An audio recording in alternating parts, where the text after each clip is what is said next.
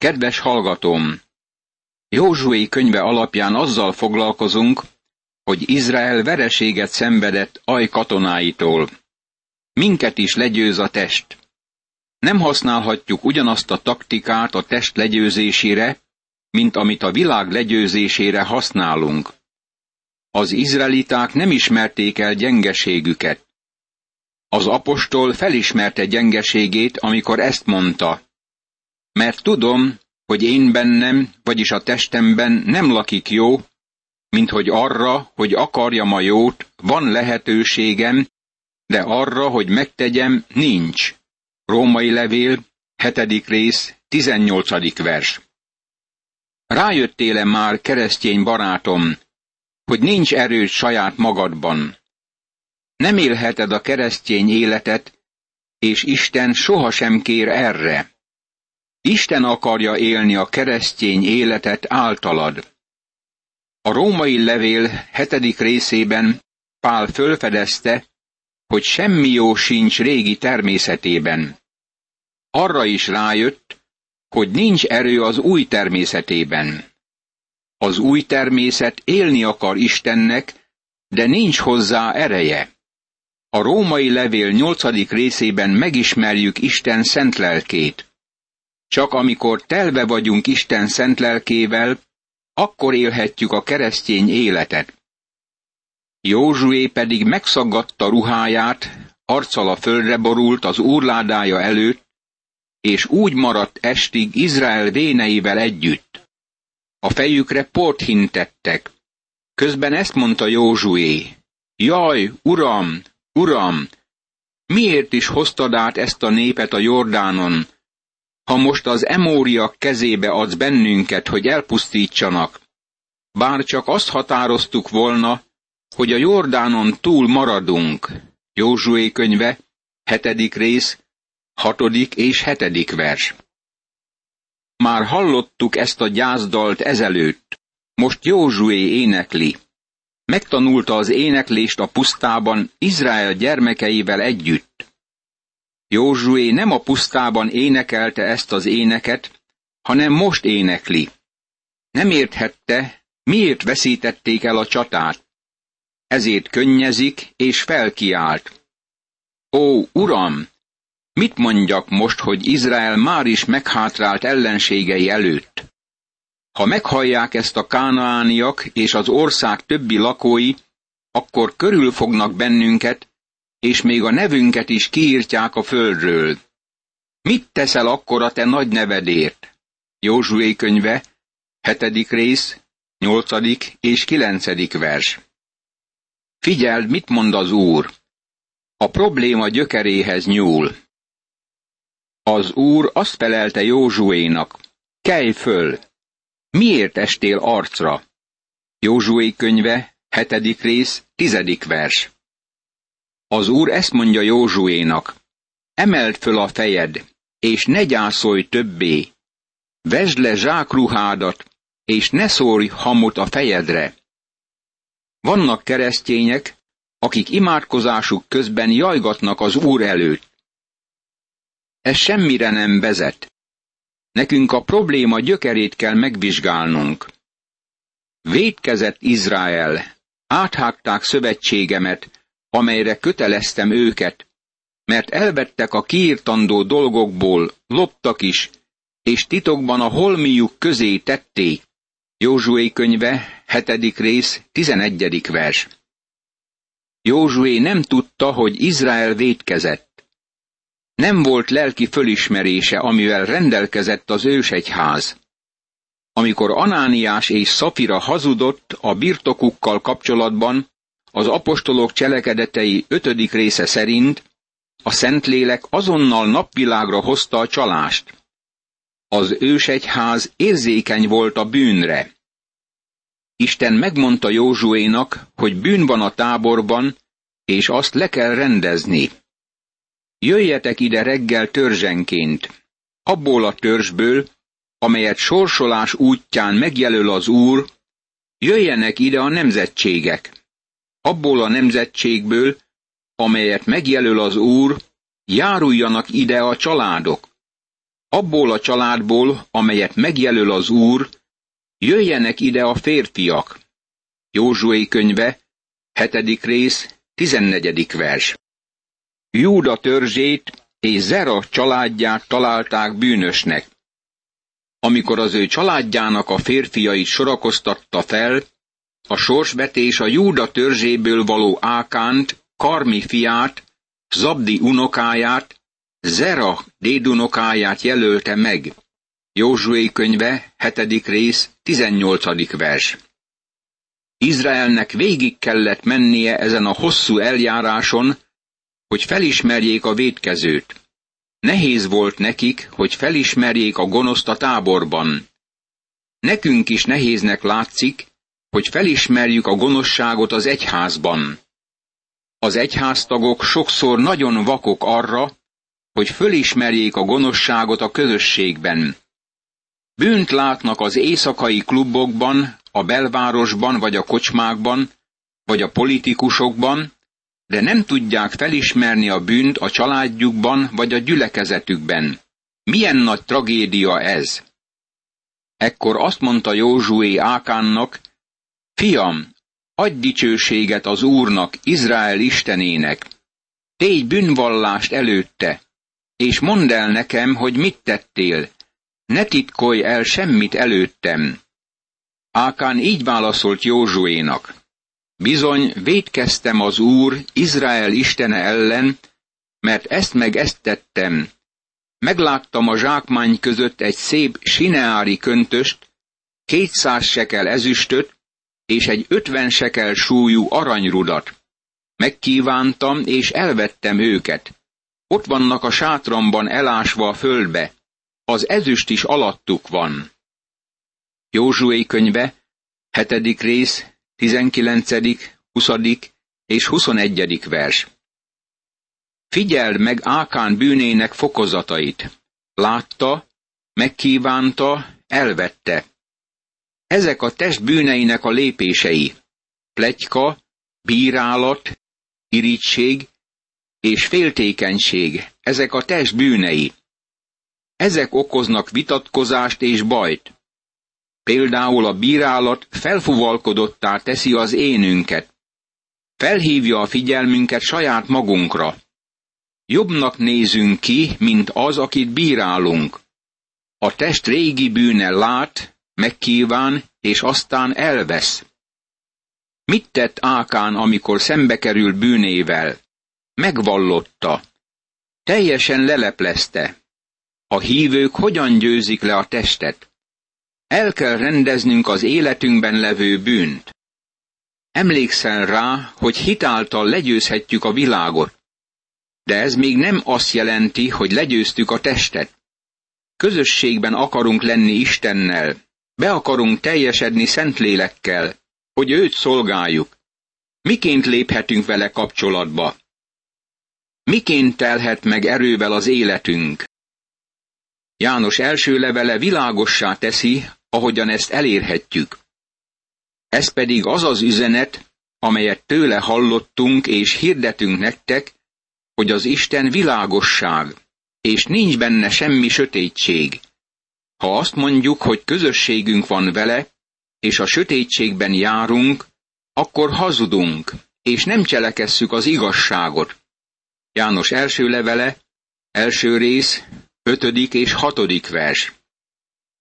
Ha azt mondod, hogy közösséged van vele, és bűnben élsz, akkor magadat csalod meg.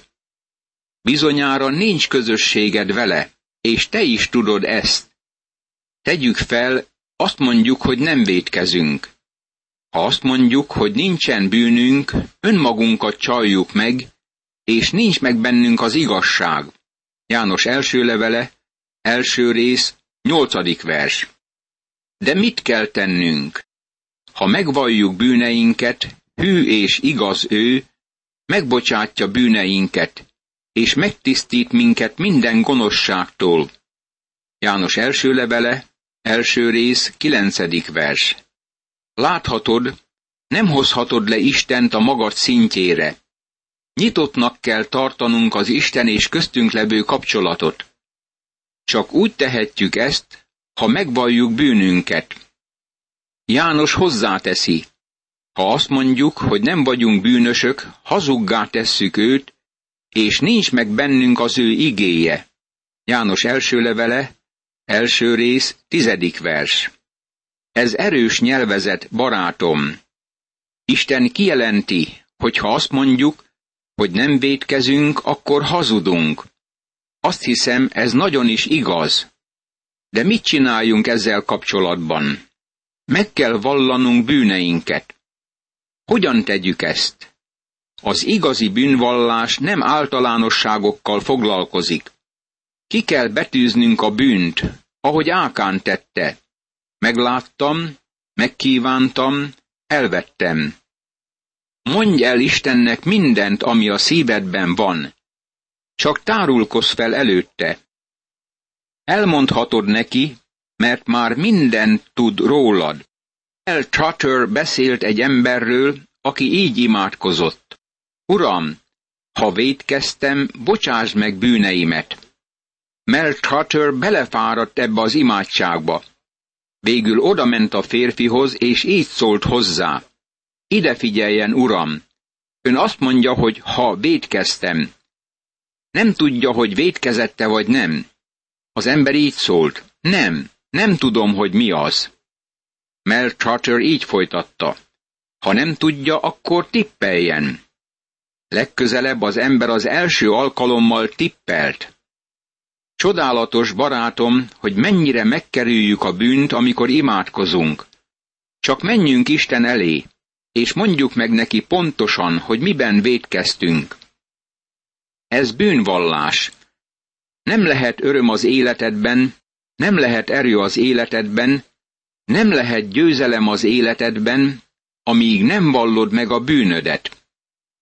Ekkor azt mondta Józsué, szerencsétlenséget hoztál ránk, fordítsa az Úr ezt a szerencsétlenséget most rád.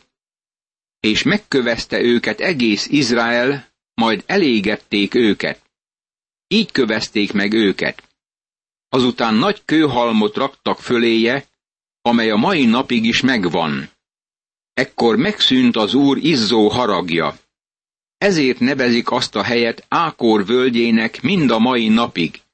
Józsué könyve, 7. rész, 25. és 26. vers. Ez súlyos helyzet, és ezt hangsúlyozza az új szövetség is. Mert ha test szerint éltek, meg kell halnotok, de ha a lélek által megölitek a test cselekedeteit, élni fogtok. Római levél, 8. rész, 13. vers. Sok keresztény egyáltalán nem él. Dwight L. Moody így fogalmazta meg ezt nagyon találóan. Az emberek éppen csak annyi vallással rendelkeznek, ami szerencsétlenekké teszi őket. Vannak szerencsétlen szentek, mert nem oldják meg életükben a bűn kérdését. Pálapostól mondta, mert ha mi magunk ítélnénk meg önmagunkat, nem esnénk ítélet alá. De amikor az Úr ítél minket, akkor nevel, hogy a világgal együtt el ne vesszünk. Első korintusi levél, 11. rész, 31. és 32. vers. Ha nem ítéljük meg magunkat, akkor Istennek kell minket megítélnie, és ítélete olykor nagyon súlyos. Elmondhatnám neked tapasztalat alapján, hogy mi volt Isten ítélete az életemben. Nem használ, ha Józsuéhoz hasonlóan síránkozunk.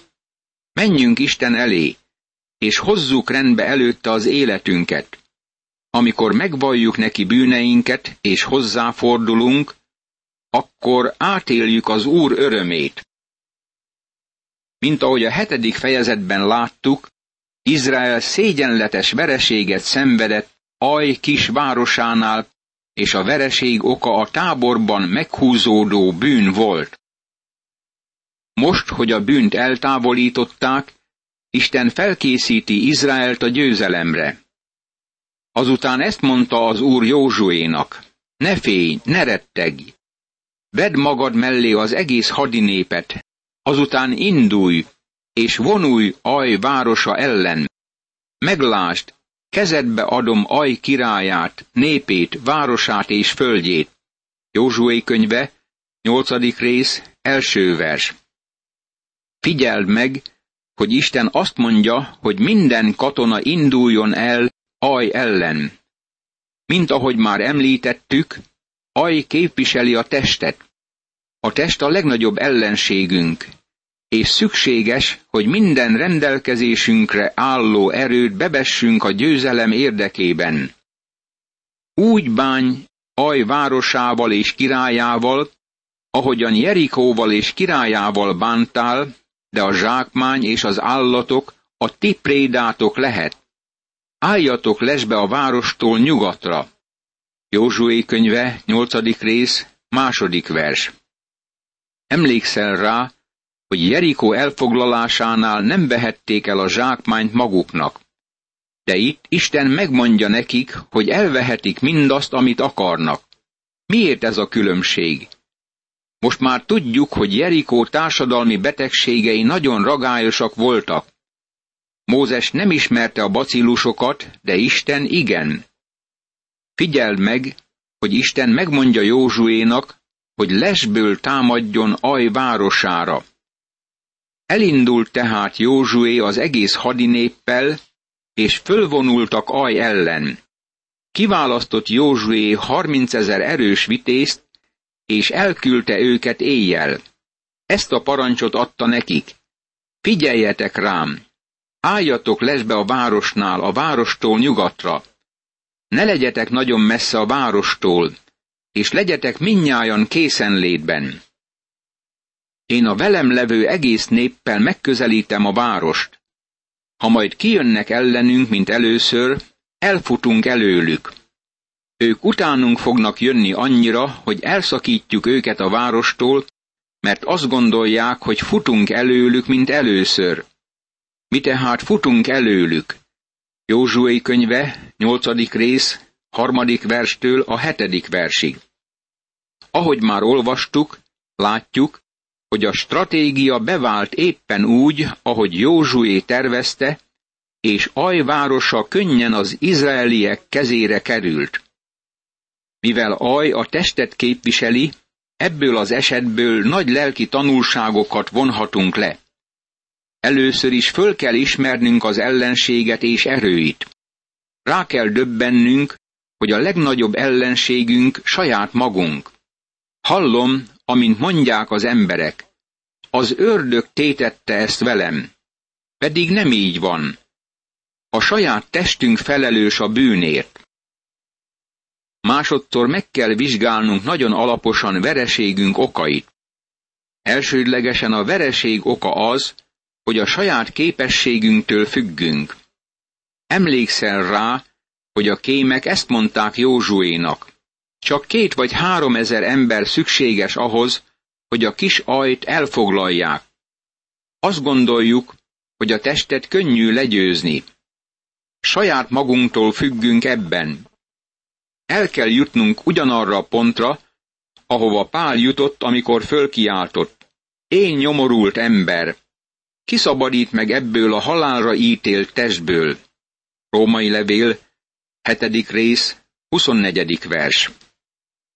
Barátom, nem tudjuk leigázni a testet. Csak Isten lelke teheti ezt. Az a tragédia, hogy nagyon sokan próbálják a testet uralmuk alá vonni, és megsemmisíteni a saját erejükből. Vehetünk öt liter francia kölnit, hogy az istállót beillatosítsuk, de nem érünk el eredményt. Ugyanígy nem változtathatunk a testünkön, vagy bűnös természetünkön. Isten azt mondja, hogy ez lehetetlen. Csak a Szentlélek vonhatja uralma alá a testet. Krisztus nem csak azért halt meg, hogy üdvözüljünk, hanem azért is meghalt, hogy a bűnös természetet uralma alá vonja. Amire ugyanis képtelen volt a törvény, mert erőtlen volt a test miatt, azt tette meg Isten, amikor a bűn miatt tulajdonfiát küldte el a bűnös testhez hasonló formában, és kárhozatra ítélte a bűnt a testben. Római levél, 8. rész, harmadik vers. Ez egyszerűen azt jelenti, hogy amikor Krisztus eljött erre a földre, nem csak bűneidért halt meg, hogy megváltást nyerj, hanem meghalt azért is, hogy ítélet alá vegye a régi bűnös természetet. Máskülönben Isten nem szentelhet meg minket, mert gonoszok vagyunk. Krisztus meghalt, mert bűnös a természetünk.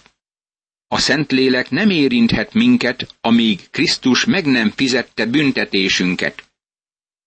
Amikor a büntetés megfizette, bűnös természetünk ítélet alá került, és aztán a Szentlélek bejöhetett az életünkbe, és győzelemre változtathatta át a vereséget. Ahogy Pál ezt kifejezte, Krisztussal együtt keresztre vagyok feszítve. Többé tehát nem én élek, hanem Krisztus él bennem. Azt az életet pedig, amit most testben élek, az Isten fiában való hitben élem, aki szeretett engem, és önmagát adta értem. Galatákhoz írt levél, második rész, huszadik vers. A test, akár csak ajvárosa, legyőz minket, ha nem a Szentlélek hatalmától függünk, hogy győzelmet arassunk. Imádkozzunk! Kegyelmes mennyei édesatyám! Köszönöm, hogy az Úr Jézus Krisztus által győzhetek a test, a világ és a bűn fölött. És ha ő bennem él a Szentlélek által, akkor valóban győzelmes lesz az életem. Add erődet, hogy ezen az úton járjak, és örömmel teljék meg az életem a veled való közösségben. Ámen.